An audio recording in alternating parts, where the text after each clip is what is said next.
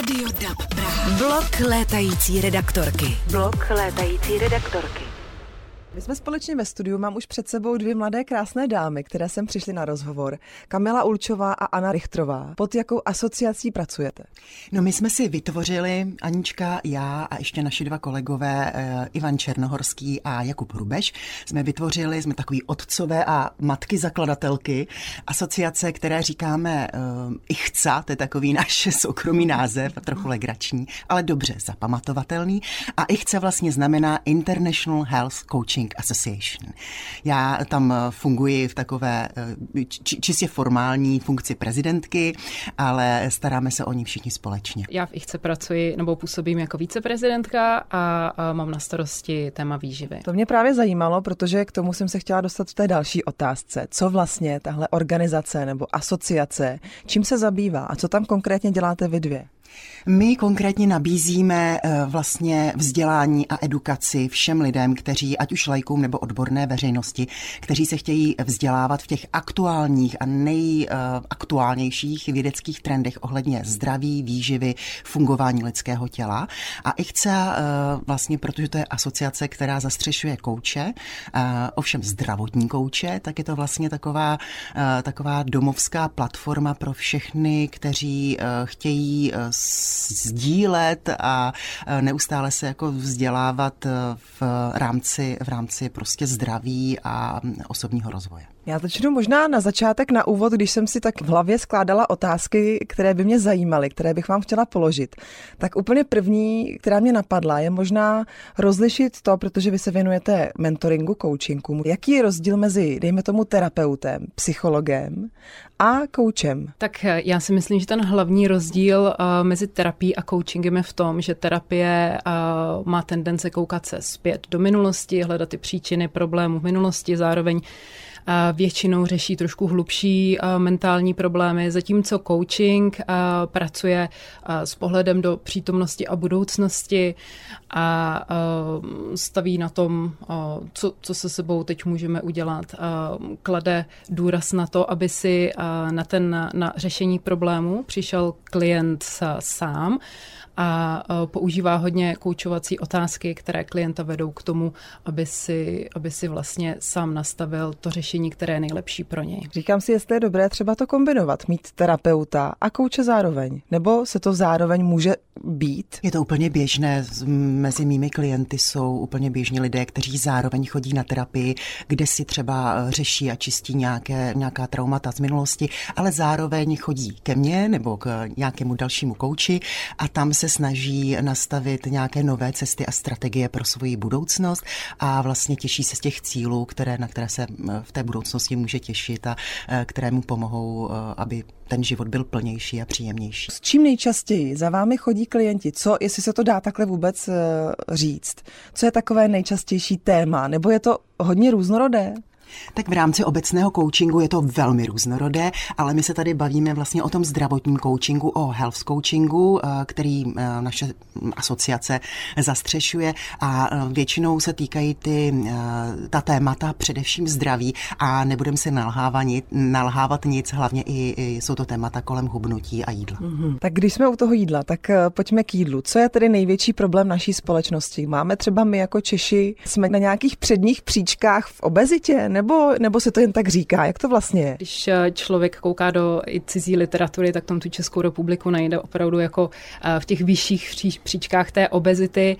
Já musím říct, protože hodně cestuji, tak eh, to není vidět jenom v Čechách, že třeba Jižní Amerika, Střední Amerika, tam ta obezita je taky musí být hodně vysoko, ale vnímám v České republice, vnímám, nebo všeobecně v civilizovaném světě, vnímám ten problém hlavně v tom, že se čím dál tím víc odkláníme od přírody přírody, od přirozené stravy, spoléháme čím dál tím víc na zpracované potraviny. A e, v České republice e, hodně spoléháme na pečivo, rychlé sacharidy, zpracované sacharidy to a nezdravé tuky. To si myslím, že je jeden z našich největších problémů. Mm.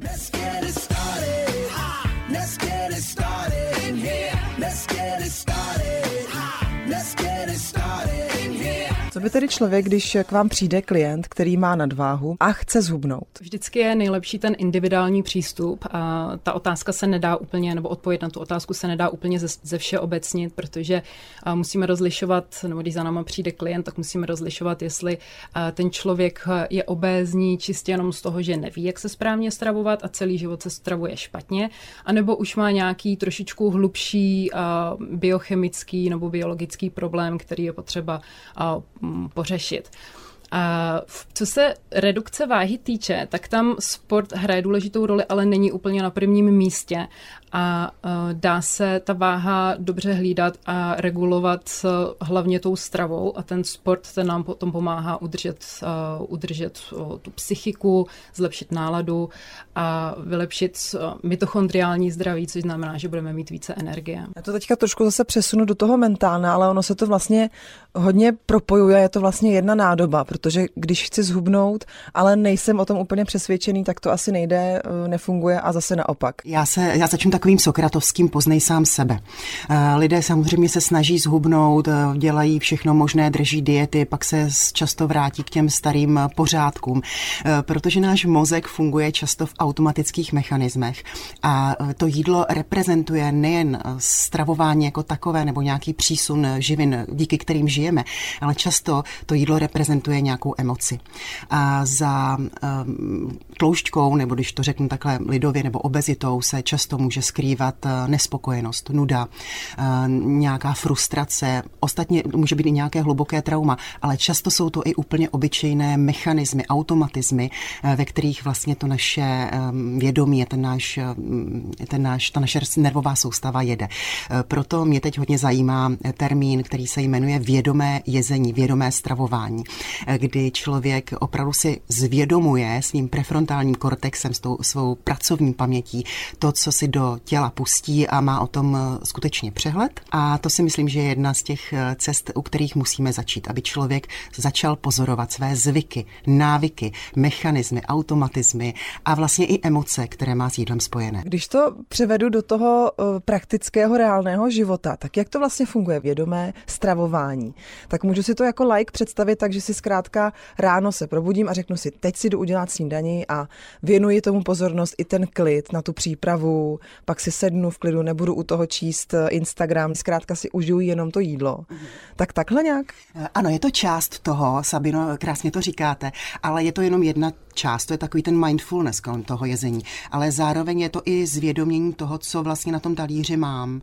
Mm, často máme takové ty ranní, třeba když jsme teda toho rána, máme takový ten zvu, zvyk, kdy prostě zalepené oči, že jdu, udělám si kafe, otevřu ledničku, vytáhnu croissant a jogurt, teď to s ním, protože to jim každé ráno.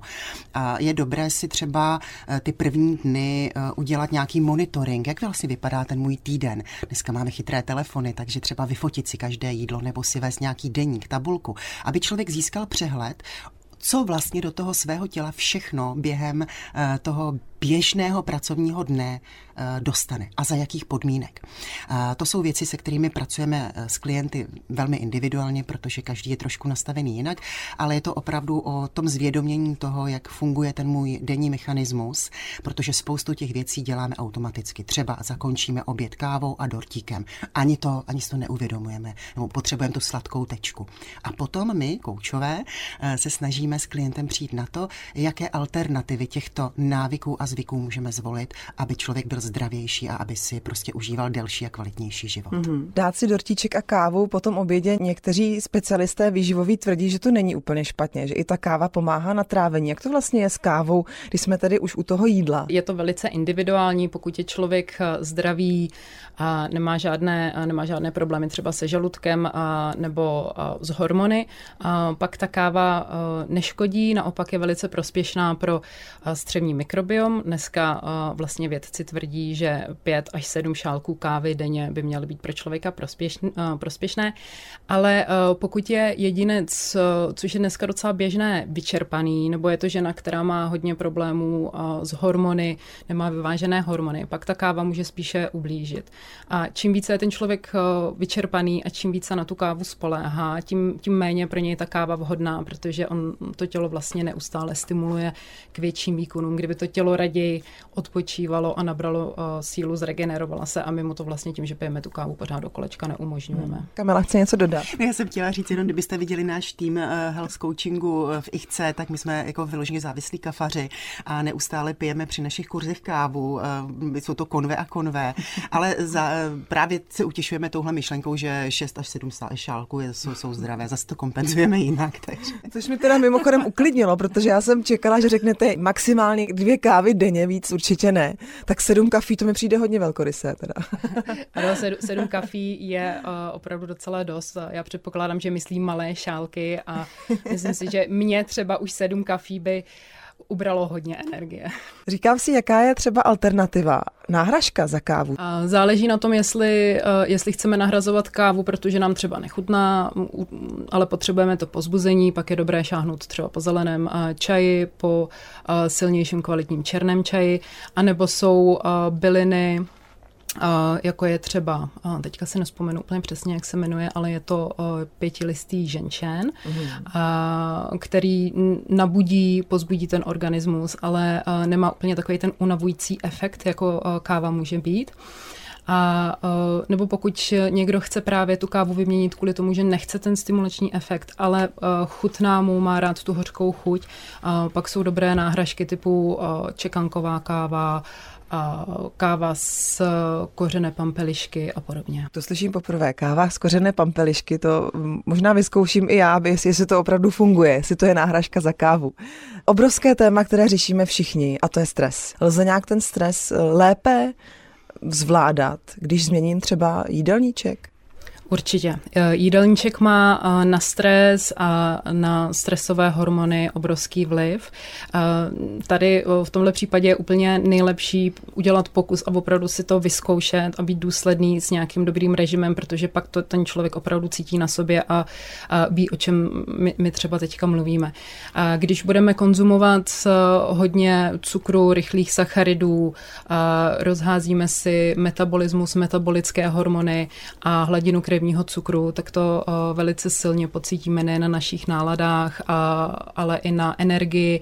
A samozřejmě, když potom uh, nám ta en, uh, hladina krevního cukru trošku spadne níž, tak se budeme cítit hodně vystresovaný. A je to, nemůžeme se tomu úplně vyhnout, už potom tou vůlí třeba tolik nenapravíme, protože v tu chvíli je vystresované to tělo, které se cítí, že nedostává dostatek energie a cítí se ohrožené a proto vlastně jde do toho stresu, aby nás donutilo se třeba najíst nebo najít něco, co by nám pomohlo. Mm-hmm. Předám slovo Kamile. No tam je velký, velký třeba i problém s mikrobiomem. Pokud jíme hodně cukru, tak ten mikrobiom samozřejmě není nejlepší. Já to mám oskoušené, že když některý den mám takový, takový ten, kdy, kdy jako, nechci říkat, že selžu, ale naperu se cukrem, tak mě prostě ne ten den, ale druhý den jsem vyloženě plačtivá, podrážděná, mám špatnou náladu bezdůvodně a často, často si uvědomím, že den předtím jsem měla opravdu nějakou cukrovou bombu. Jo. Takže už to mám vyzkoušené, eh, občas si to jako tak nějak snažím řízeně s tím pracovat, ale eh, stres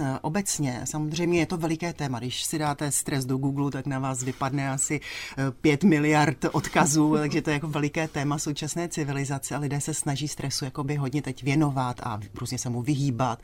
Je, je to jako dobře na jednu stranu, samozřejmě ta regulace stresu jako takového, ale myslím si osobně, že jako není úplně nejlepší pěstovat takovou tu přecitlivělou eh, civilizaci, kdy se všichni snažíme vyhnout stresovým situacím. Ostatně jedna z těch nejlepších asi stresových nebo antistresových uh, takových metod nebo pomocí je se v podstatě tomu stresu jako mírně vystavovat a získávat určitou rezistenci a odolnost. Stres není totiž nepřítel, není to takové to hro, hrozivé téma, jak se o tom často mluví, Ježíš Maria, stres, co budeme dělat. Ale je to v podstatě úplně normální funkce našeho organismu, naši, naší uh, ne, neurologické soustavy k přežití člověka.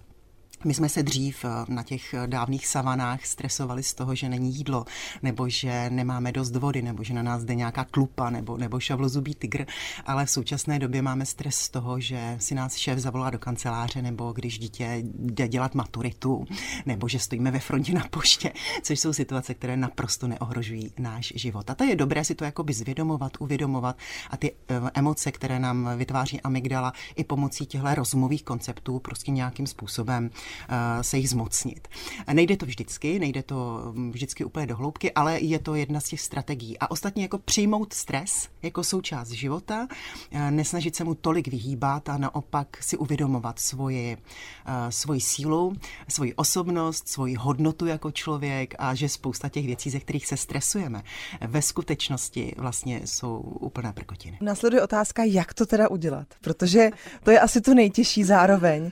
Jak ten stres zvládat? Vy jste říkala vystavovat se těm situacím nebo vystavovat se. Asi se z toho úplně neskládat, když se něco takového stane a říci, ale tak jsem to přežila, tak to přežiju asi i příště. Tak nějakým takovýmto způsobem. Náš eh, myšlenkový opinion lídr Ivan Černohorský vždycky říká, že eh, smyslem lidského života je přežít a být přiměřeně šťastný. Eh, a ono je to vlastně něco na tom bude.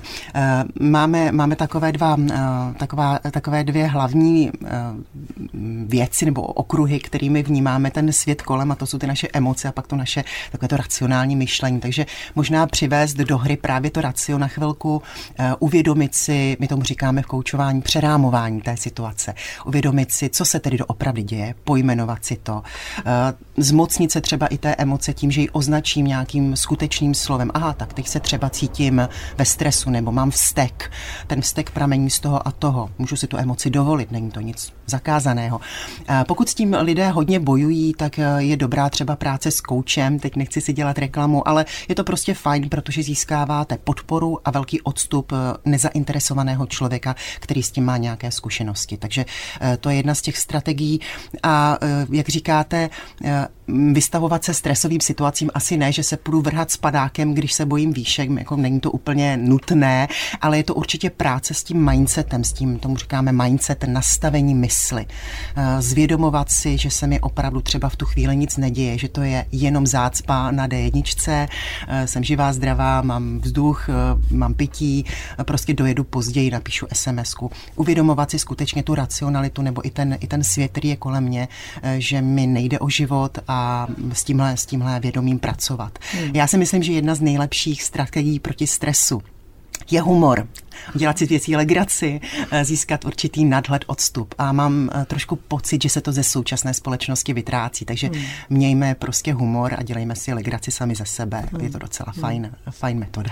Já s tím můžu jenom souhlasit, protože humor je podle mě léčitel úplně všeho. Napadla mě ještě jedna věc a to je, eh, nechci tomu říkat úplně duševní poruchy nebo eh, psychické poruchy, protože podle mě třeba úzkostná porucha nebo úzkosti jsou asi takovou běžnou součástí naší společnosti a máme vlastně všichni. Akorát se někdy projeví trochu víc nebo třeba ve chvíli, kdy už je vnímáme víc. Tak jak třeba zvládat tyhle situace? Protože to s tím stresem hodně souvisí. Já, já jsem sama hrdou majitelkou úzkostné poruchy, panických atak, ale vlastně e, přijala se mi do života jako fakt a už s nimi několik let pracuji. Občas se to projeví více, občas se to projeví méně. E, říkám si, někdo má třeba astma, já mám tohle, takže nedělám zase z toho takovou tragédii a když to na ně přijde, tak se snažím nějakou, nějakým způsobem, nějakou seberegulací s tím pracovat a když je to třeba nad mé síly, tak poprosím někoho z kolegů, aby si na mě udělal čas. Myslím si, že je důležité mluvit o tom, že tyhle úzkostné poruchy, ale i vlastně třeba deprese a další eh, problémy existují. A dneska eh, to není žádná ostuda zajít si na terapii, zajít si ke koučovi, zajít si k psychologovi, když to prostě potřebuji. Stejně tak, jako jdete se zánětem středního ucha nebo s bolavým zubem k zubaři, tak eh, tohle je prostě potřeba také řešit, protože to duševní zdraví je stejně důležité jako fyzické. Já mám trošku pocit, že se to často pořád odděluje, že se odděluje, že spousta lidí si říká, nepotřebuju terapeuta, nepotřebuju kouče, protože to přece je jenom takový povídání, jak mi jako asi tak může pomoct. Tak eh, jak se přenastavit, abych zkrátka k tomu koučovi, anebo lektorovi, nebo psychologovi šel vlastně, když už mám nějaké potíže. Ono je to takové stigma společenské. Lidé často mm, nechtějí, aby někdo jiný věděl, že mají třeba nějaké trápení nebo psychické obtíže. Sami před sebou si to často skrývají, nechtějí si to přiznat, říkají třeba, jenom mám takovou tu depku, jo. Ale vlastně se tím ubírá mu tu plnost života. Jo? Ne, nejde o to být pořád šťastný, happy, to je takový samozřejmě nesmyslný koncept, jo? Taková, taková ta uh, věc svět na růžo a nesmysl. Prostě být jakoby realista, ale když vidím, že mi opravdu duševně není dobře, tak uh, tak si vyhledat tu pomoc. No jak si to, jak si to přehodit v hlavě, úplně nevím, ale myslím si, že člověk by se měl tak nějak střízlivě pozorovat. Nechci říkat moc pozorovat, to taky není asi úplně fajn, ale střízlivě pozorovat a když pozoruju projevy svého fyzického zdraví, řeknu se, hele, tady mě bolí zub, teď mě bolí koleno, musím si dojít tamhle, eh, já nevím, vypalit bradavici, tak eh, stejně tak je to, že pozoruju to, to své psychické naladí. Já, když prostě jsem neustále plačtivá, down, melancholická, křičím na děti. A všímám si, že se mi vlastně i horší vztahy s okolím, nebo že nejsem produktivní v práci, že mi hrozí vyhoření, nebo že mě bolí břicho, když třeba jdu něco dělat, když jdu do práce nebo z, někam do společnosti, eh, tak je to určitě to tělo vysílá prostě psychosomatické signály, které, kterými prostě huláká na vás, že eh, vám není dobře a že s tím máte něco dělat. A ignorovat i neignorovat je, to už je mm, jako na rozhodnutí každého člověka. A pokud přijde někdo ke koučovi, terapeutovi, psychologovi či jinému odborníkovi na stres nebo na různé poruchy nebo vůbec na, na mindset, eh, tak je to proto, že už se jakoby sám svobodně svobodně rozhodl. Hmm. Um, nemám úplně recept, ale říkám zase opět, eh, mějme, mějme trošku kontrolu sami nad sebou, eh, vnímejme se, vraťme se k tomu vnímání sami sebe, občas se obraťme do toho vnitřního světa, pozorujme, co se s námi děje.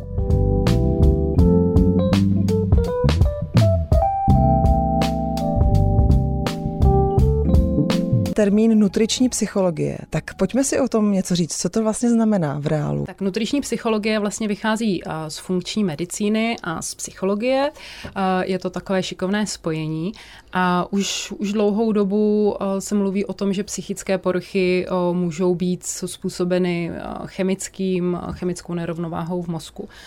Na tom ta nutriční psychologie trošičku staví a snaží se pochopit, co se v tom mozku může dít, co, co může být špatně a bere v potaz eh, vlastně hodně procesů, co se uh, od mikrobiomu, uh, regulace krevního cukru, vlastně i uh, takové jako to, to složení té stravy, který potom ten mozek buduje a hlavně potom zánětlivosti uh, organismu a mozku, protože uh, dneska už se ví, že uh, u těch lidí, které, kteří mají nějakou mentální poruchu, uh, je docela vysoká zánětlivost uh, v tom mozku, ukazují to biopsie. Uh, takže uh, za ty poruchy může i ta zánětlivost a pokud tu zánětlivost uh, trošičku poladíme, pořešíme, což se dá stravou velice jednoduše, tak tomu člověku můžeme opravdu hodně pomoct pomoci. Když bychom byli konkrétní, tak jsou nějaké potraviny. Můžeme klidně i být konkrétní, jak teda uh, vypadá v praxi uh, takový jídelníček vlastně, z čeho se skládá. Jak už jsem zmínila, ta uh, nutriční psychologie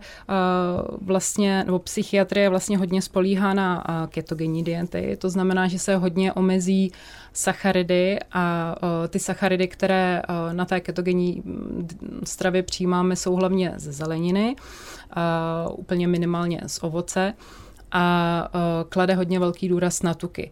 Pokud se bavíme o mozku a nervové soustavě, tak to musíme zohlednit ty tuky, které právě jsou pro ten mozek dobrý, dobrý a z kterých ten mozek můžeme i trošku přeopravit, přestavět. To znamená hodně omega-3 masných kyselin, hlavně teda z živočišných zdrojů, protože máme i omega-3 masné kyseliny z rostlinných zdrojů, ale to potom v organismu, který nefunguje úplně přesně tak, jak má, tak ten si ty omega-3 masné kyseliny z rostlinných zdrojů neumí, neumí, um, neumí vzít, no umí si je vzít, ale neumí je přestavět pro ty mm. kyseliny, které jsou potřeba na stavbu mm. toho mozku. Rovnou přidáme slovo Kamile, která k tomu něco doplní. Tak samozřejmě nejsem takový odborník jako Anička, ale já obecně za sebe, jako vlastně ten like na to jídlo zohledňuji ve svém jídelníčku, já tomu říkám food mood, jo. Takové to jídlo, po kterém je jakoby dobře a to jsou vlastně výrazně omega 3 masné kyseliny. Jsou to hodně ryby, uh, pak jsou to třeba borůvky, jsou to semínka, uh, jsou tam ořechy, uh, avokádo.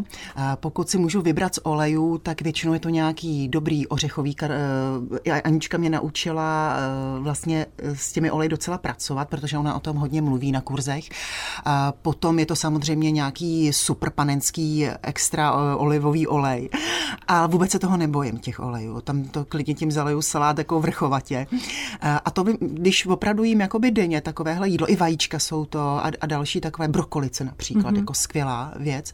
Takže takový jako food mood mám takovou, takovou tabulku na lednici vyvěšenou, takové fotky a to se snažím do toho jídelníčku zaře, za, zařazovat pardon, co nejčastěji a musím říct, že mám pocit, že opravdu, když to jako pak neskazím nějakou, nějakým cukrovým návalem, tak eh, mě to i pomáhá na větší stabilitu té psychiky. Co máslo? Jeden čas si pamatuju, že se říkalo, že není zdravé, pak zase se říkalo, že je zdravé, tak jak to s tím máslem vlastně je? Mm-hmm.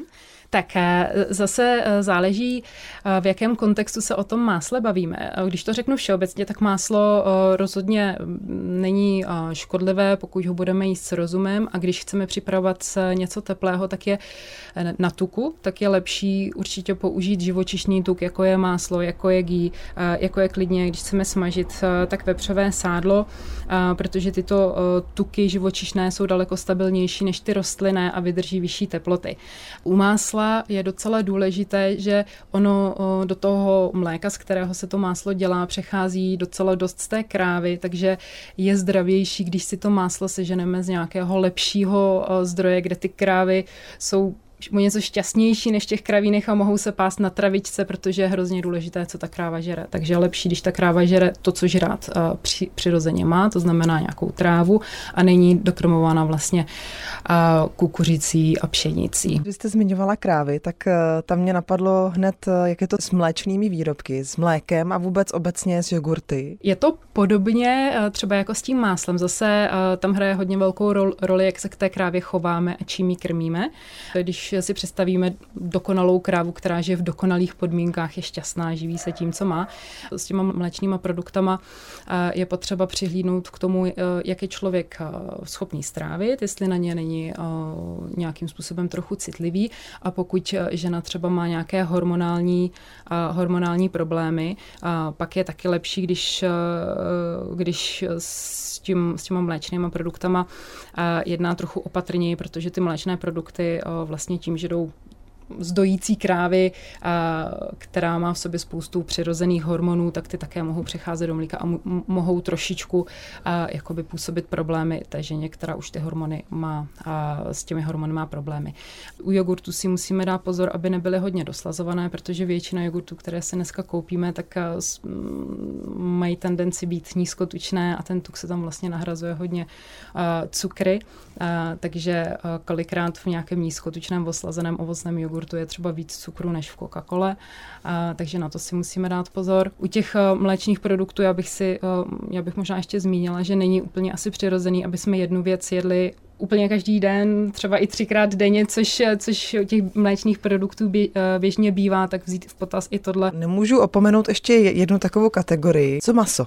Jak je to vlastně s masem a vůbec s tím být vegetarián nebo nebýt vegetarián? Já osobně věřím tomu, že není jedna jediná vyvážená strava, která by byla dobrá pro všechny. Ano, když se podíváme vlastně uh, po země kouli, jak to uh, dřív vypadalo, než, uh, než přišla industriální revoluce, my jsme začali s tím jídlem zacházet a vlastně ho s ním manipulovat, tak jak s ním manipulujeme dneska, tak byly kmeny jako třeba eskimáci nebo američtí indiáni, kteří se živili převážně masem a tukem a živočišnou stravou a pak byly zase kmeny, kteří jedli převážně rostlinnou stravu a i vlastně dneska ty kmeny nebo nějaké menší skupiny lidí můžeme na zemi najít a jsou vlastně, jsou vlastně zdraví a nejsou tam nějaké velké, velké rozdíly v tom zdraví. Je to, to, co je spojuje vlastně to, že oni se vyhýbají do dneška těm zpracovaným potravinám. Takže ne, není to asi úplně o tom, jestli vůbec nejíme maso, nebo jestli naopak toho masa jíme hodně, ale zase záleží na kvalitě těch potravin a to, eh, to maso je i, i to maso je eh, o tom, že si tam musíme hlídat tu kvalitu zase, jak, eh, jak jsme se k těm zvířatům chovali, čím jsme je krmili, v jakých podmínkách vyrůstali a je lepší určitě investovat do kvalitnějšího masa, už i kvůli etickým důvodům a podpořit, podpořit ty farmy a vlastně ty farmáře, kteří se k těm zvířatům chovají eticky a jíst to maso méně, než ho jíst třeba každý den, ale kupovat ho z těch průmyslových chovů. Kamilo, ještě mám na vás jeden dotaz, co se týče nějakého myšlenkového nastavení. Teď se nacházíme v době, kdy kolem nás je všude spoustu negativních událostí, děje se tady válka docela relativně blízko u nás, nevíme, jak, jak co přijde za půl roku, energie se zvedají, platy jsou nízké, v práci mě štve šéf, doma to není úplně ideální. Tak co můžu já jako jedinec udělat pro to, abych si trošku přenastavil tu mysl? My jsme určitě hodně nastavení na to, abychom vnímali hrozby a strachy. Nebo respektive ten strach je, vzniká z vnímání hrozeb. Je to úplně prastará evoluční záležitost, kdy jsme ty hrozby potřebovali vnímat velice rychle, eh, velice promptně, eh, už jenom z toho důvodu, abychom na ně jako lidé mohli rychle reagovat. Takže to je takový náš evoluční mechanismus hrozby v našich eh, očích a v našich myslích velice snadno narůstají a mygdala prostě eh, chrlí na nás další a další emoce. Eh, já si myslím, že když se ptáte Sabinu na takovou jako účinnou jednoduchou strategii, tak mě napadá opravdu žít tady a teď. Nestresovat se s tím tolik, co bude. Jo? Nedívat se tolik do, do toho, jaké budou ceny plynu v říjnu nebo v listopadu, možná, možná, nevím co, na jaře. My to nevíme nevíme. Máme dnešní den, dnešní den je prostě tady s námi a trošku se víc jakoby ukotvit eh, do té současnosti. Eh, my jako lidé máme dost eh, tendenci se zabývat minulostí nebo budoucností. V minulosti prostě se trápíme něčím, co bylo, z budoucnosti máme strach, ale de facto žijeme opravdu dnešní den. Takže trošku se více soustředit na tu aktuálnost, na tu aktuální situaci, možná si skutečně přerámovat to, co se skutečně děje, že mám třeba střechu nad hlavou, mám kde bydlet, rodina je v pořádku, dneska mě čeká třeba, já nevím co, grilovačka na zahradě se sousedy. Takže proč vlastně řešit to, co bude, nemám na to vliv. My se v coachingu také zabýváme uh, takovým zvědoměním toho, na co mám skutečně vliv. Říkáme tomu kruhy vlivu. Ten vnější kruh, to je takový, vl, uh, takový kruh, kde opravdu jako člověk s tím nic neudělá. To je třeba, že stárneme, nebo že se mění počasí, nebo já nevím, kdo bude prezident Spojených států. Jako nemůžu s tím nic dělat, nemá cenu se tím tolik uh, trápit. Pak je takový prostřední kruh, kde nějaký vliv mám, ale je dobré se zamyslet nad tím, jakým způsobem ho budu uplatňovat, kolik do toho můžu dát energie, s jakým výsledkem výsledkem. A to je třeba vliv na vztah s ostatními lidmi, nebo na to, co si mé nejbližší okolí myslí, či na to, jak bude třeba, nevím, reagovat eh, můj nadřízený na to, co na moji práci. Ale eh, tam zbytečně vzniká taky nějaký jakoby tlak a strach. Ale já mám opravdu největší možný vliv eh, právě sama na sebe. Na to, jak já vnímám skutečnosti kolem sebe a tam, tam s tím můžu pracovat nejúčinněji. Čili svět je, jaký je. Není dobrý, není špatný. Je to prostě svět. Ale já se na něj můžu dívat s nějakým hodnocením. A možná ubrat trošku na kohoutku toho hodnocení světa, eh, přestat ho neustále polarizovat na dobré, špatné, hrůzné, skvělé, eh, čekat neustále nějaké odměny a nějaké, eh, nějaká potěšení, ale zároveň i neočekávat nějaké šílené katastrofy, ale zkusit ho prostě vnímat, že je tak, jak je. Mně často pomáhá pohled na mého psa nebo na ptáky na zahradě. Oni prostě, když mají žízeň, tak se napijou. Když jsou unavení, tak si dolehnou a spí. Jo. Moc se nezabývají tím, co bude zítra. Takže možná, možná trošku se ukovit více v té současnosti. Není to úplně špatný nápad. Ehm, jsou s tím různé techniky spojené, například ta úplně nej, jako by přirozenější je dýchání. Dech máme neustále všichni při sobě, používáme ho k životu, abychom, abychom tady mohli být a dýcháme nevědomě. A pokud cítím, že na mě třeba jde nějaká panika nebo nějaký stresový moment nebo se necítím dobře psychicky, sundejte si boty, stoupněte si na zem a ti ucítíte nohama a prostě si zadýchejte. Kdybych měla říct něco opravdu konkrétního, tak třeba eh, američní mariáci, takzvaní Navy SEALs, eh, speciální jednotky používají dech krabicový, to je, že se na čtyři doby nadechnete, jedna, dva, tři, čtyři, na čtyři doby zadržíte, dva, tři, čtyři a na čtyři doby vydechnete. Dva, tři, čtyři. A zase, a tak jako opisujete pomyslnou krabici dechem, e, přebíráte trochu kontrolu a, a nemusíte takhle dýchat dlouho, jo, stačí třeba minuta, dvě a tak dál, e, jak kdo vydrží, ale prostě se uklidníte, přeberete kontrolu, z, zpřítomníte se, uzemníte se a opravdu si pojmenovat, e, co se kolem mě děje. Když se hodně ztrácím v myšlenkách, v emocích, na něco hrozného, eh, tak je také dobré se ukotvit třeba pohledem kolem sebe. Taková technika 1, 2, 3, 4, 5, tak třeba si řeknu, jednu věc, kterou já nevím, vidím, dvě věci, které cítím, tři věci, které slyším, čtyři věci, které já nevím, mám chutnám nebo opačně, to je jedno, ale prostě si nějakým způsobem uvědomit ten přítomný okamžik i pomocí smyslu, protože máme, jsme vybavení smysly, máme sluch, zrak, chuť, čich, hmat, takže prostě zapojíte do akce a tím si opravdu jako spojit s tím aktuálním okamžikem. My nikdo nevíme, co bude. Život v zásadě není bezpečný. V zásadě eh, musíme jako přijímat to, co přichází a ten, ten pokojíček, jako jak mi teď řekla jedna eh, moc moudrá kolegyně, si musíme vytvořit sami v sobě a takový ten klid, potom s tím klidem můžeme jít opravdu kamkoliv, do čehokoliv. Takže to je taková jedna z těch eh, rad. Ono to zní možná mm, trošku jako mm, tak odpoutaně, ale, ale myslím si, že ten, že ten pohled na, na budoucnost máme tendenci trochu katastrof, katar, katastrofizovat. No a jedna z těch Jedna z těch věcí, které v současné době také můžeme udělat, je trochu odklonit se od, teď, teď, teď sedím v českém rozhlase, jak by to neměla říkat, ale odklonit se od, toho, jako od těch médií ve smyslu zvolit si nějaké opravdu relevantní médium, které budu sledovat, třeba právě Český rozhlas, protože tady máte opravdu dobře zpracované zprávy a poslechnout si, co se děje ve světě. Určitě je to potřeba, není, eh, nechci nad tím zavírat oči, ale neudělat si z toho takový jako mentální návyk, že od rána do večera sleduji 24 hodin zpravodajství a v podstatě se dostanu do takové jako vnitřní bubliny eh, tohoto. Ten život je ve skutečnosti tam, kam dohledne moje oko. Jo, já teď hmm. tady sedím v té místnosti a to, co můžu ovlivnit, je teď tady s vámi, Sabino a s Aničkou, v téhle místnosti. Uvědomovat si ty, skutečně, kde, kde jsem a, a co, na co mám vliv. To, hmm. to je možná jedna hmm. z těch hrad. Tam já vám děkuji za moc milý rozhovor, naplňující a obohacující. A doufám, že se uvidíme třeba někdy příště. Děkuji, nashledanou. Moc rádi přijdeme a děkujeme za pozvání.